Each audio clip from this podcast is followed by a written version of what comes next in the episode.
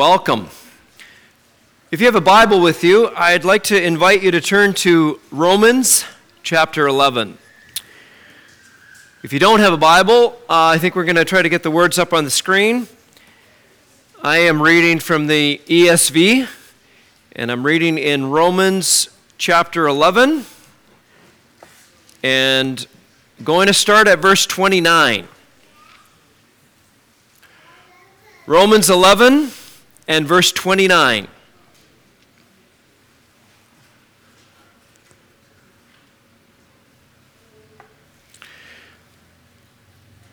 It says, For the gifts and calling of God are irrevocable.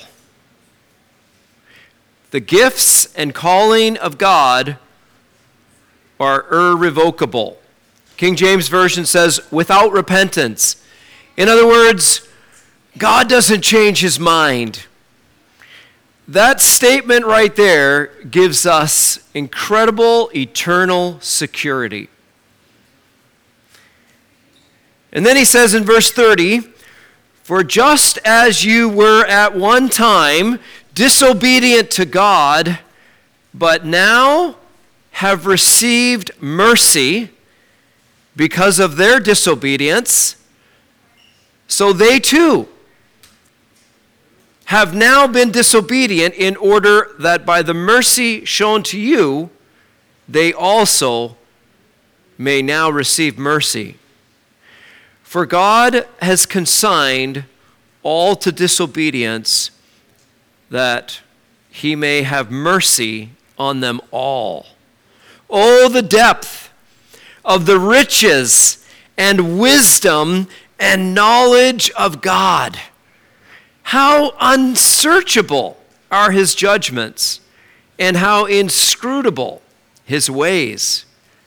For who has known the mind of the Lord? Or who has been his counselor? Or who has given a gift to him that he might be repaid?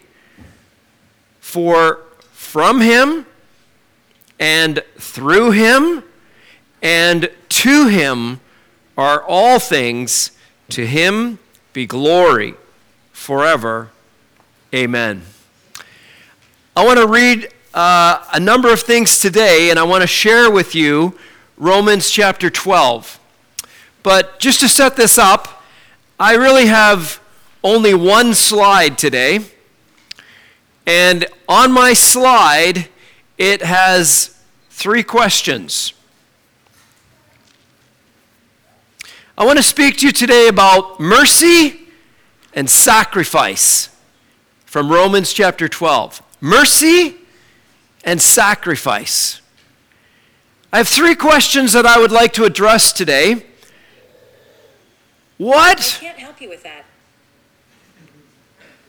Siri can't help me with that. Siri actually cannot help me with that. What are the mercies of God? What are they? We're going to describe them today. And then, secondly, how can my life be a living sacrifice? This is a very, very practical question. How can my life as a Christian, as a believer, become a living sacrifice? And then, what is my spiritual worship? So, as I think of these questions, I want to read the first couple of verses in chapter 12. So, Romans chapter 12 and verse 1, it says, I appeal to you, therefore, brothers, by the mercies of God. Now, three times in chapter 11, we read of the mercy of God.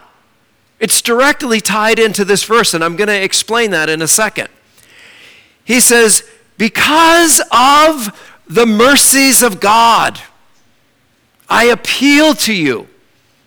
Present your bodies a living sacrifice, holy, acceptable unto God, which is your spiritual worship. The King James Version says, reasonable service. Here it says, spiritual worship. Do not be conformed to this world, but be transformed by the renewal of your mind, that by testing you may discern what is the will of God, what is good and acceptable and perfect. For by the grace given to me, I say to everyone among you, not to think of himself more highly than he ought to think, but to think with sober judgment, each according to the measure of faith that God has assigned. For as in one body we have many members, and the members do not have all the same function, so we, though many members, are one body in Christ, and individuals, members one of another, having gifts that differ according to the grace that is given unto us.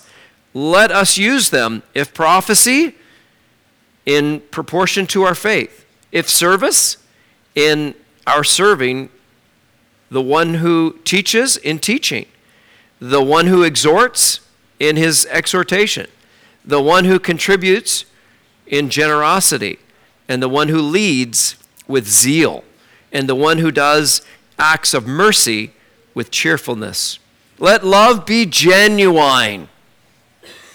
Abhor, hate what is evil. Hold fast to what is good. Love one another with brotherly affection.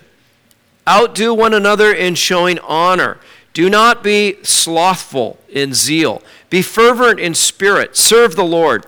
Rejoice in hope. Be patient in tribulation. Be constant in prayer.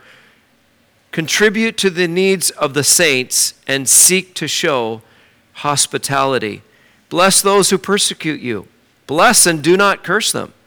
Rejoice with those who rejoice. Weep with those who weep. Live in harmony with one another. Do not be haughty, but associate with the lowly. Never be wise in your own sight. Repay no one evil for evil, but give thought to do what is honorable in the sight of all. And if possible, so far as it depends on you, live peaceably with all. Beloved, never avenge yourselves, but leave it to the wrath of God, for it is written, Vengeance is mine, I will repay, says the Lord. And so on. I want to share with you today what it means to experience the mercy of God. You know, when we get to this portion of the book of Romans, and as you know, I've been kind of going through the whole book. When you get to this portion of the book of Romans, it is, it is the height the theological height and he looks back through everything that he's already taught from chapter 1 to chapter 11. And the subject is mercy that has been bestowed upon you and how you ought to, in turn, yield your body a complete living sacrifice because of all that God has given to you. I loved the thoughts that we shared this morning from our brother Clyde. What shall I render unto the Lord? What shall I give to God for all these incredible, extravagant blessings that God has poured out on me? What shall I render to God? It was directly related to my message this morning. So thank you, Clyde, for that. I believe you were in the Spirit. That was beautiful. Mercy. In chapter 11, he says, You have received mercy. You have received mercy. So, I want to define what mercy is. Here's a definition of mercy it is compassion that withholds from us the retribution that we deserve compassion that withholds from us the retribution that we deserve. So when, when Paul is writing here in chapter 12 and he gets to this theological height and he says, What is Christian living?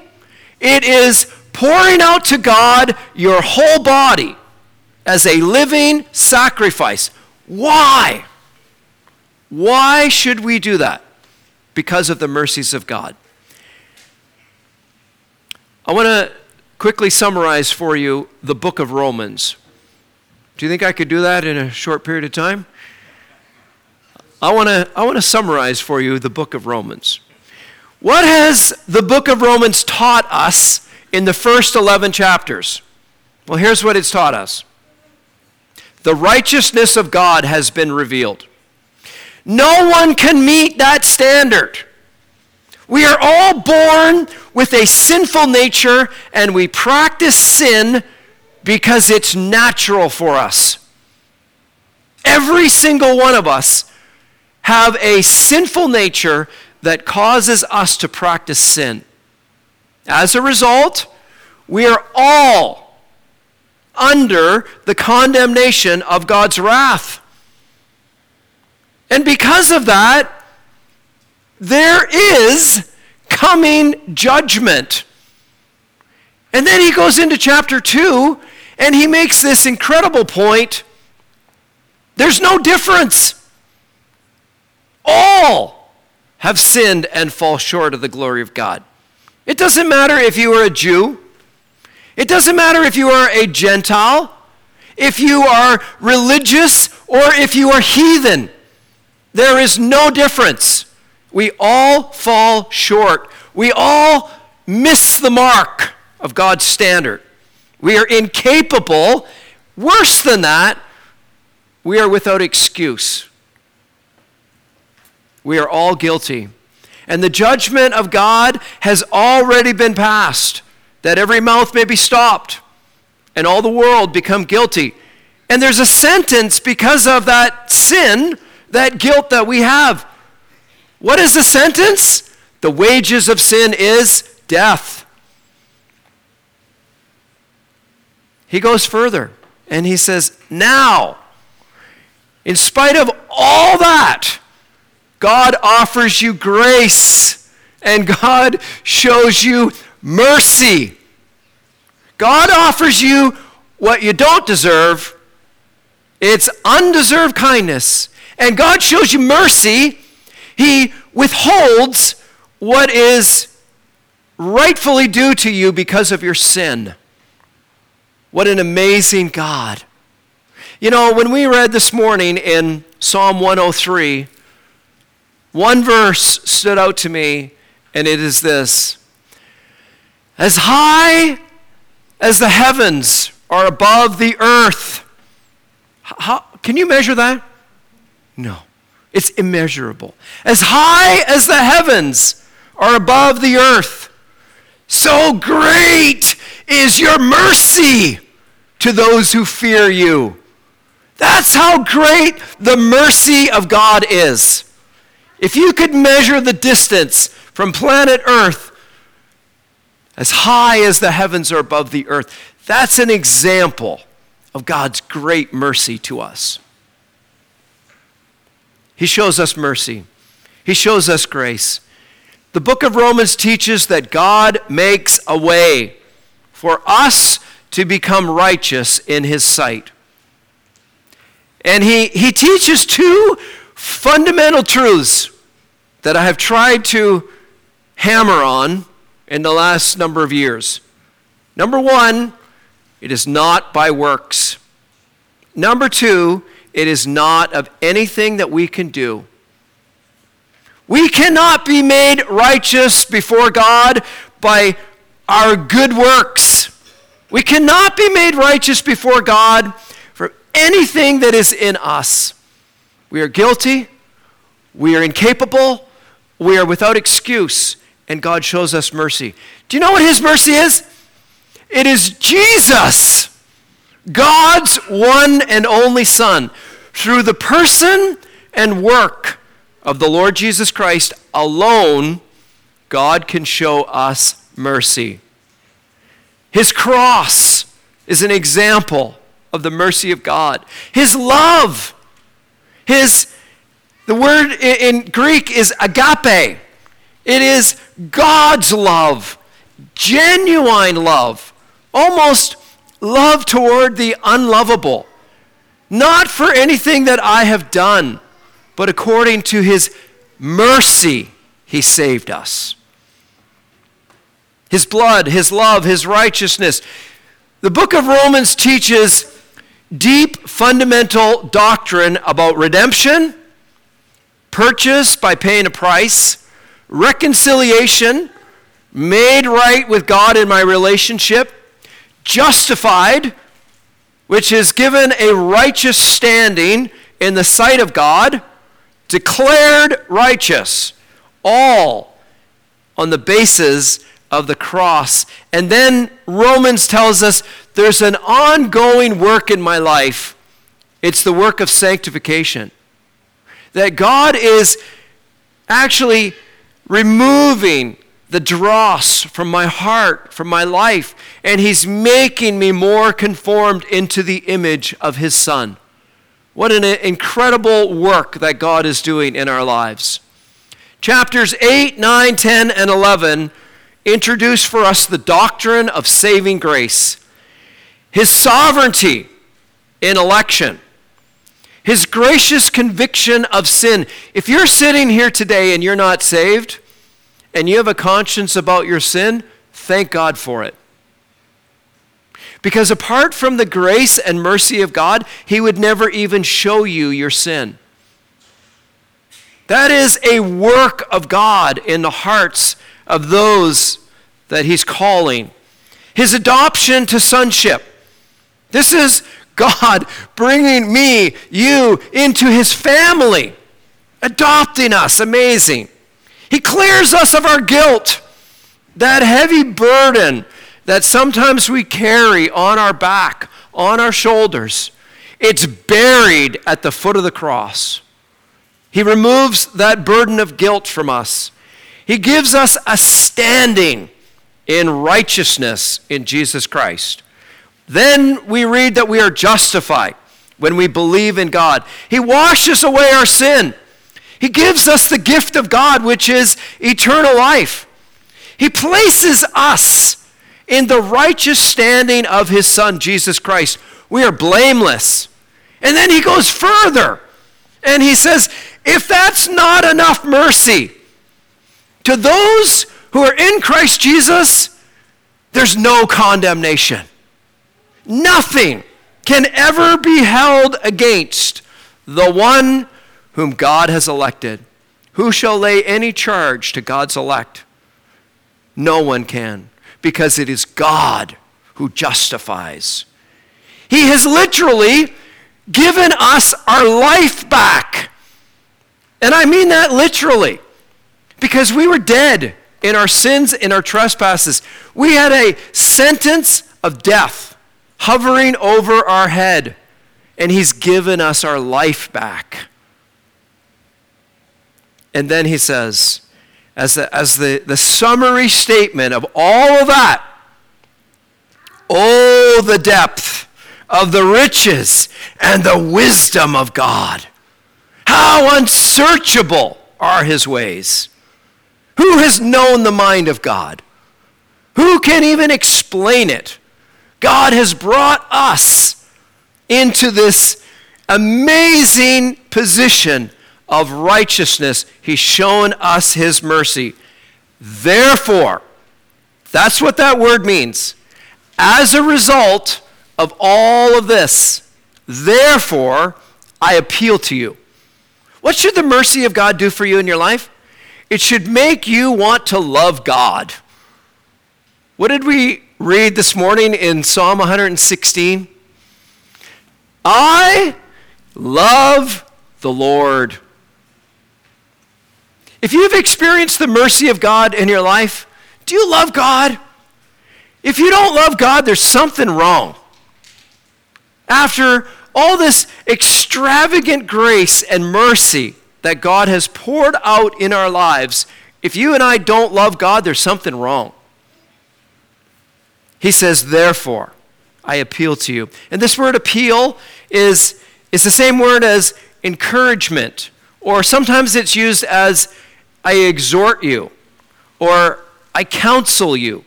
This is an appropriate response because of the mercies of God, that you present yourselves, your whole body, as a living sacrifice unto God, which is your reasonable service or your spiritual worship. Do you know that we don't love God out of duty, but we love God out of devotion? We love God because He first loved us. We love God because He sent His Son to be the propitiation for our sins. We love God because He has poured out on us His grace. That's why we love God. Why does God love you? because God is love. Thank you. There's nothing lovable. Listen, if you guys really knew me, you wouldn't love me. And honestly, no disrespect, if I really knew you, I might not love you either. But the one who knows me best loves me most. That's incredible. The God who knew all my sin, all the, the wicked, evil, and sinful ways of my heart and in my life, He shows me mercy. He shows me grace. He gives me what I don't deserve, and He holds back what I do deserve. Our only acceptable worship is to believe in Him and to surrender our entire lives to Him in full control out of deep devotion. So, what happens? Why don't we do that as Christians? This is, this is a very practical part of the book of Romans. So now we're kind of built all of this doctrine and this deep, rich theological truth. Now we're into the practice of our lives. Can I ask you, practically speaking, is your life, your whole body, a living sacrifice to God. Can I be very transparent? Mine's not. To be totally, totally honest with you, I see weaknesses and failures and inconsistency in my own life. Do you see it in yours?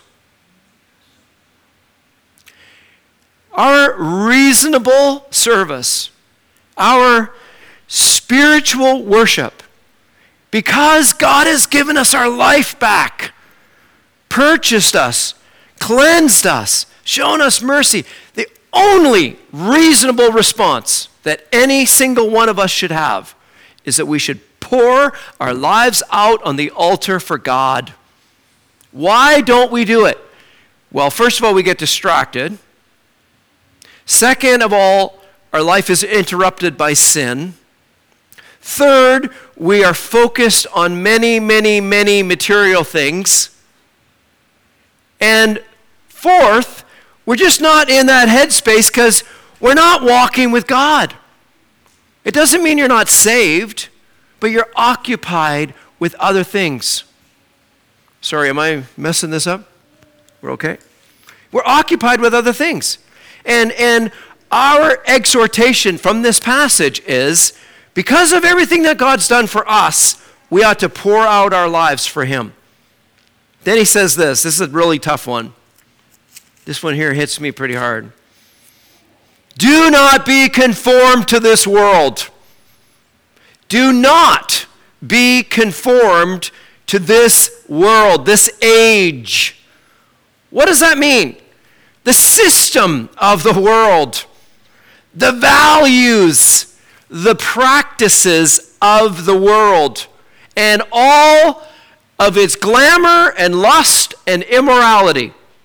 Do not be conformed to this age, but be transformed by the renewing of your mind. Do you know what he's saying in this passage? He's saying, don't be pressed into the world's mold. I, I don't know about you, but I feel pressed into the world's mold. It happens at about 7:30 every morning. And you got this phone and you have emails and you have social media and you're running a business and you have headaches and problems and challenges. It is so hard in this world to walk with God, breathe the air of heaven, give your life a living sacrifice, and not be conformed to this age. It is so hard. Do you know what it says about Enoch? He walked with God. And he had this testimony that he pleased God. Is that you? Is it me? That's a challenge. Right here in this passage is a heart that is fully consecrated to God. It is poured out. And I want to share with you what that actually means. Be not conformed, but be transformed. The, the word in Greek is metamorphosis. That's exactly what the word is. And it literally means to change. So, what are you changing into every day? Are you, are you changing to be more like the world? Or are you changing to be more like Christ? Because you're changing. One way or another, we're all changing. So, this passage is teaching us that a literal change can take place as I walk with God, as I enjoy His presence. You know, this word, in order to give you a visual, it's the same word in Matthew 17 and 1 or 2.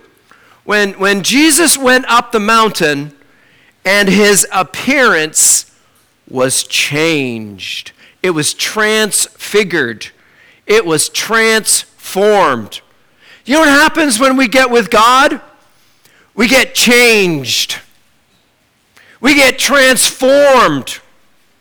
When we see the Word of God and we feel the power of God and the presence of God, it's like looking into a, a, a glass, a mirror. And we're changed from glory into glory. What happened to Moses when he went up the mountain and spent 40 days with God? When he came down, his, his, his image, his face was changed. The light of the glory of God was shining in his face. Do you get with God? I'm preaching to myself because I don't like I should, like I want to. Are you, are you disciplined enough in your life to lay all these responsibilities aside and spend an hour uninterrupted every day with God? Could I throw out a challenge to you? If you do that, you will be changed. You will be changed. Spend an hour with God every day. Pour out your heart. Read your Bible. Confess your sins. Abhor your sinful nature. Mourn because of sin. Rejoice in all the mercies of God. And pour out your life a living sacrifice. I'm preaching what I believe the Word of God teaches. I can't stand up here and tell you that I have done this. I wish I have. This is a challenge that hits us in everyday practical living. Be ye transformed by the renewing of your mind. What does your mind focus on? What do you read? What do you listen to? What do you watch? What do you see? Whatever your mind focuses on, it, it changes you for good or evil. This is a very practical passage. How? How can I pour out my life in a living sacrifice? How can I be not conformed to the world? It's by the Holy Spirit that lives inside of each and every one of you that are saved and myself. It is the Holy Spirit combined with the Word of God by consistent study and meditation on the Scriptures. You will become changed. You know why? Because you will start to adopt God's values rather than the values that you see on Instagram, Facebook, social media, Netflix, all of these things, when you get your heart wrapped around God's values and God's vision, it will change everything for you. You will see and you will start to think like God sees and like God thinks. When we come to verse 3, it's a little humbling, isn't it? Here's what he says He says, Don't think of yourself more highly than you ought to think. Do you do that? I think it's really easy to do that. Don't think of yourself more highly than you ought to think, but you should think with sober judgment. And then he goes a little bit further and he says, In the body, we are members one of another. Can I ask you a question? How do you think we're doing as a church?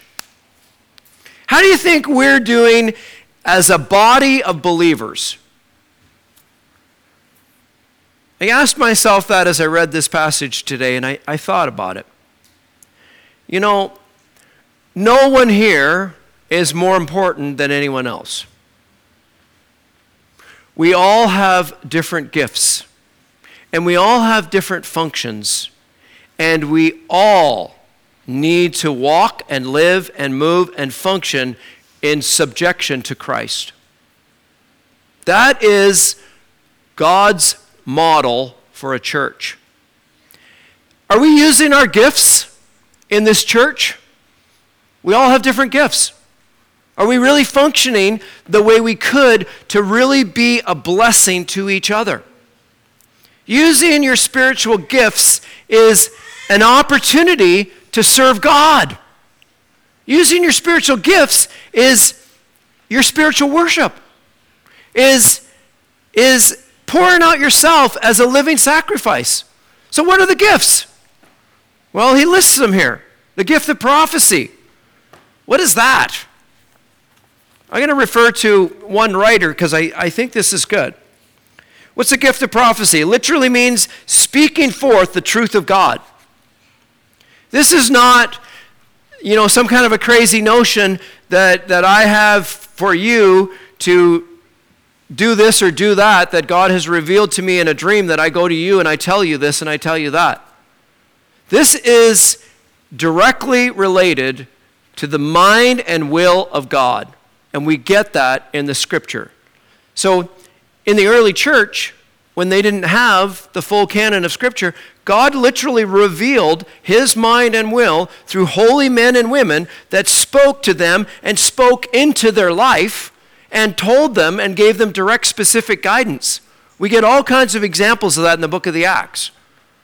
When the scripture is complete, the entire mind and will of God, in general sense, for our purposes and our principle for Christian living, is in the Word of God. And so I think that today, the gift of prophecy is someone that is able to unfold the Word of God and to speak forth the mind and will of God from the Scripture. Do you guys agree with that? So then, how about the gift of ministry? What's the gift of ministry? It's a gift of serving. It's, it's the word that is used of a deacon. It is someone who comes along and serves the church. We have a number of those right now that are, that are part of the leadership team here. But you can also serve. Even if you're not officially a deacon, there's many ways. People that come up here and play music, they're serving, right? That's ministering to, to the church. How about teaching? The ability to interpret, clarify, and systematically explain God's truth clearly. That's what I'm trying to do right now. I am trying to look at the scriptures and teach what it is specifically saying. How about the gift of exhortation? That's when, that's when I stir you up. That's when somebody challenges somebody in a positive way to go pour out their life for God. Maybe you need uh, an encouragement or an exhortation today to come out with us and get on the street and start sharing your faith. And maybe there's someone here and, and God's given you that desire, but you haven't acted on it yet. This is not everyone's gift. I realize that. And I don't expect everyone in the whole church to go out there and do it. But if God's laying that on your heart, come. Come out with us. Come with us. We will do you good. You will see what it's like to actually get involved. And we got a video on uh, Facebook, Preaching Christ in Halifax, that I think is going to be posted later on today. Uh, a little experience in walking down the street, and there's actually um, engaging conversations that are, that are in there, and you'll see it if you look at it. How about the gift of giving? What does it mean to really give? It really is the pouring out or sharing of some of the resources that God has given us in a way that will bless other people. That's a wonderful thing. How about the gift of leadership? Those in the church or, or those in the body that actually stand in front and, and go ahead and have a will to serve. Leadership is all about servanthood, it's about serving the church. And it's about leading the church in the right way and being an example and, and being a role model and, and connecting with people and shepherding them. That's the gift of leadership. How about the gift of showing mercy? What God has shown us compassion. Those are great gifts. And we as a church all need to use these gifts that God has given us to bless each other with. When you get to verse 9 to 21, there's some real practical teaching of what it means to live as a Christian. Look at these verses with me. What does it mean to be a Christian? And, you know, I, I challenge myself about this. I'm going to say something here that I hope isn't going to offend anyone. We have uh, nine Mexicans that work for us. These gentlemen right here. Do you know what? I want to say this. These men are an incredible example in the workplace. I get messages from customers all the time that say, These guys are singing. These guys are happy. These guys do amazing work. They show up on time, they complete the work. It's a pleasure to have these guys in our home. They get accolades and cards and, and gifts, gift certificates. You know, like, that's a great testimony. That is a phenomenal testimony. You know what people are saying? What's different about these guys? And I say, they know Jesus and they love Jesus. That's what's different about them. So I look at my own life and I think of the day to day interactions. I think about the guy who cut me off yesterday. And I was extremely upset at him. And then I came to find out I was in the wrong lane. you know what I, I think about? What's my attitude like? How do I interact in a practical way in everyday life? Do I live like a Christian? And if I don't, I should. Well, here's an example of what a Christian should live like. Let your love be genuine. Is your love fake? That's fake news. Or is your love genuine? Let your love be genuine. If you're living as a Christian, you will hate evil. You will hate evil. You will abhor what is evil, just like God. If you're a Christian and you're living the way you should, you will love one another. You don't necessarily like all the traits and attributes of every human being, but because God has so loved you, You need to love one another. By this shall all men know that you are my disciples, if you have love one for another. How do you live like a Christian? You need to be honest in business, and you shouldn't be lazy. Be honest and not slothful. That's how a Christian lives. Fervent in spirit means that you, you are energetic in doing the right thing, constant in prayer. Do you pray constantly? Even in an attitude of heart, walking with God. He knows your mind, your thoughts. Share your resources. Do you have resources today that can benefit other people? Share them. That's how a Christian lives. They share their resources. I got a letter yesterday that absolutely broke my heart. I actually I, I started to weep when I read it. I couldn't I couldn't hold back my emotion.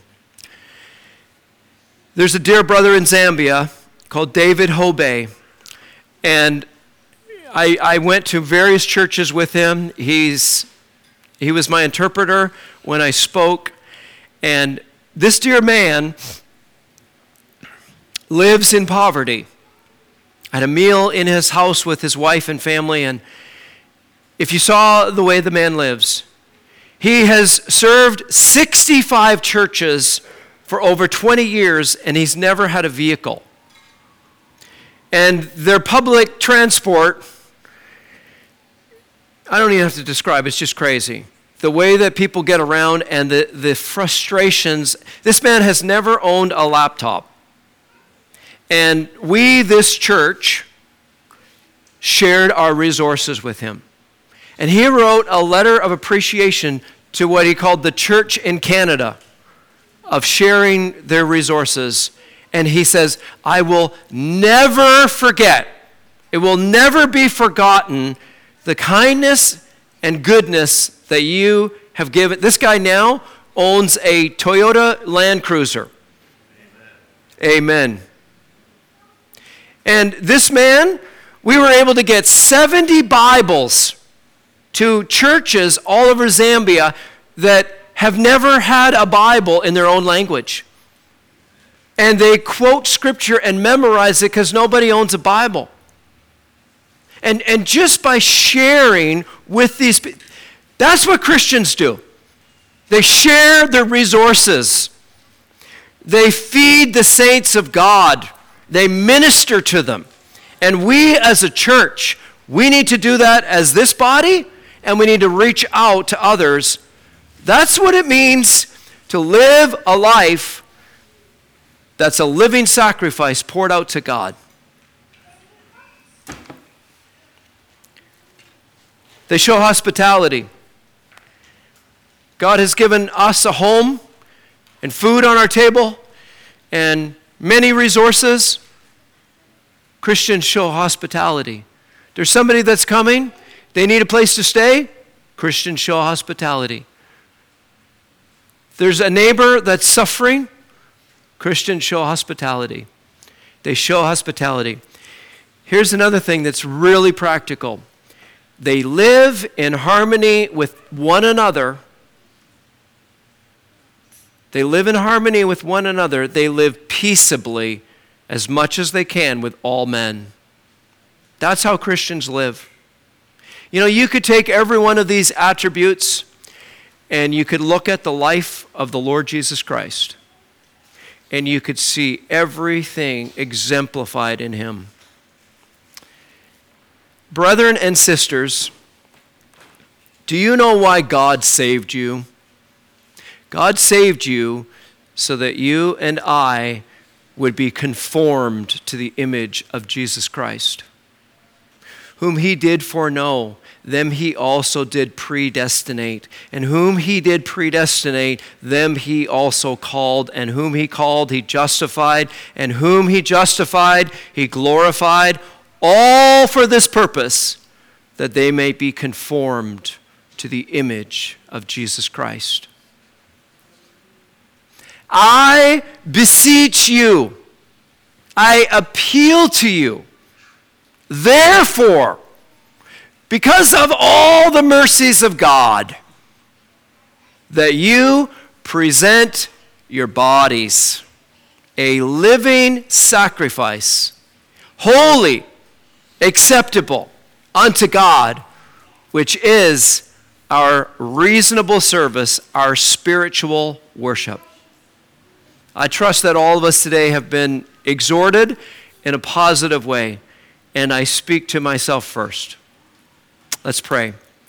Father, we thank you today for all your mercies. Lord, we can't even number them. They are so great. We deserved nothing, and you have given us everything. We thank you, Lord, that when we were ungodly, without strength. In due time, Christ died for us. And we thank you that you have brought us into the family of God. You have given us a standing of righteousness. You have washed us from our sins and given us a perfect robe of the righteousness of your Son. We thank you, Lord, for all your mercies.